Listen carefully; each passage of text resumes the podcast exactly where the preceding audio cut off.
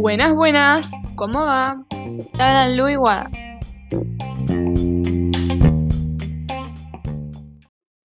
Hoy hablaremos sobre el concepto de literatura. ¿Qué se te viene a la cabeza cuando definimos la literatura? Seguro pensás en clásicos, Harry Potter, Romeo y Julieta o Sherlock Holmes. Pero en realidad la literatura es mucho más que eso. Existen diferentes perspectivas, tienen un uso particular del lenguaje y contienen ficción. Con el paso del tiempo, existen diferentes autores que tienen su propia definición de literatura. Por ejemplo, Juan Rulfo, en 1980, planteaba el realismo mágico, en el cual decía que todo escritor es un mentiroso, porque crea el personaje, el ambiente y la forma en la que va a hablar él mismo. Luego tenemos la perspectiva de Octavio Paz, en 1997, que explora las realidades y expresa que todos los textos literarios son fábulas que dicen lo indecible. La realidad es que no hay un concepto específico de literatura, sino que se construye con invención y su objetivo principal es producir al lector un goce estético. La novela que debatiremos hoy pertenece al género de literatura realista y se titula El mar y la serpiente, de Paula Bombara, publicada en el año 2005.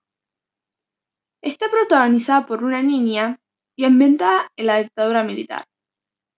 Centrándonos en el contexto social, esta fase de la dictadura argentina se caracteriza por la gravedad de los sucesos que ocurrieron en una época nefasta.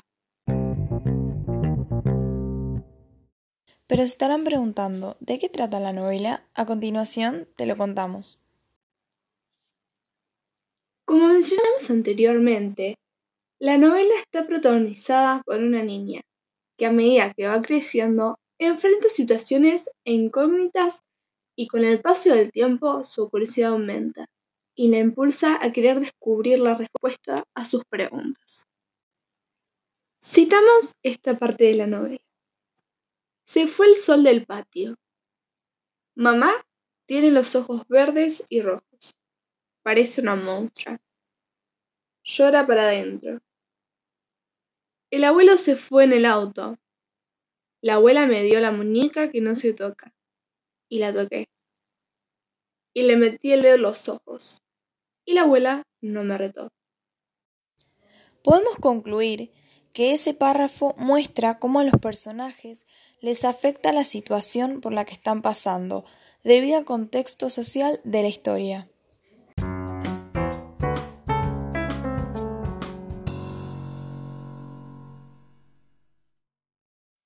En lo personal, la novela se nos hizo muy interesante y atractiva ya que los hechos son narrados desde la mirada de una niña.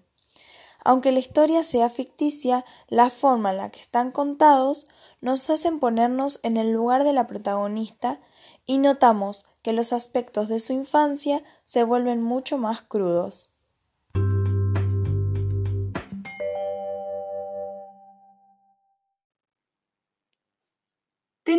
Un par de metáforas para que te enganches con la trama.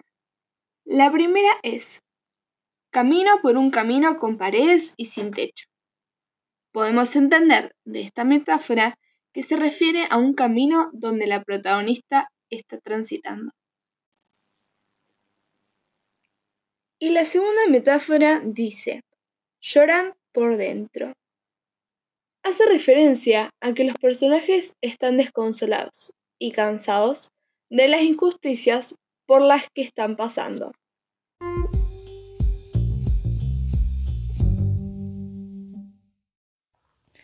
Para terminar esta experiencia, nombramos la relación entre la novela y la política. Como la literatura es arte y en toda arte hay política, porque los seres humanos tenemos sentidos y opiniones determinadas. En este caso, la escritora manifiesta su opinión de la dictadura a través de la novela en base a lo que ella también experimentó de chica.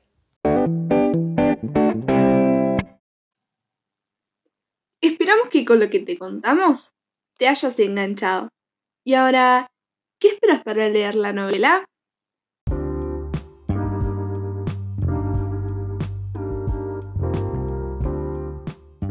Te agradecemos mucho por tu tiempo. Te mandan un cálido saludo, Lu Iguada.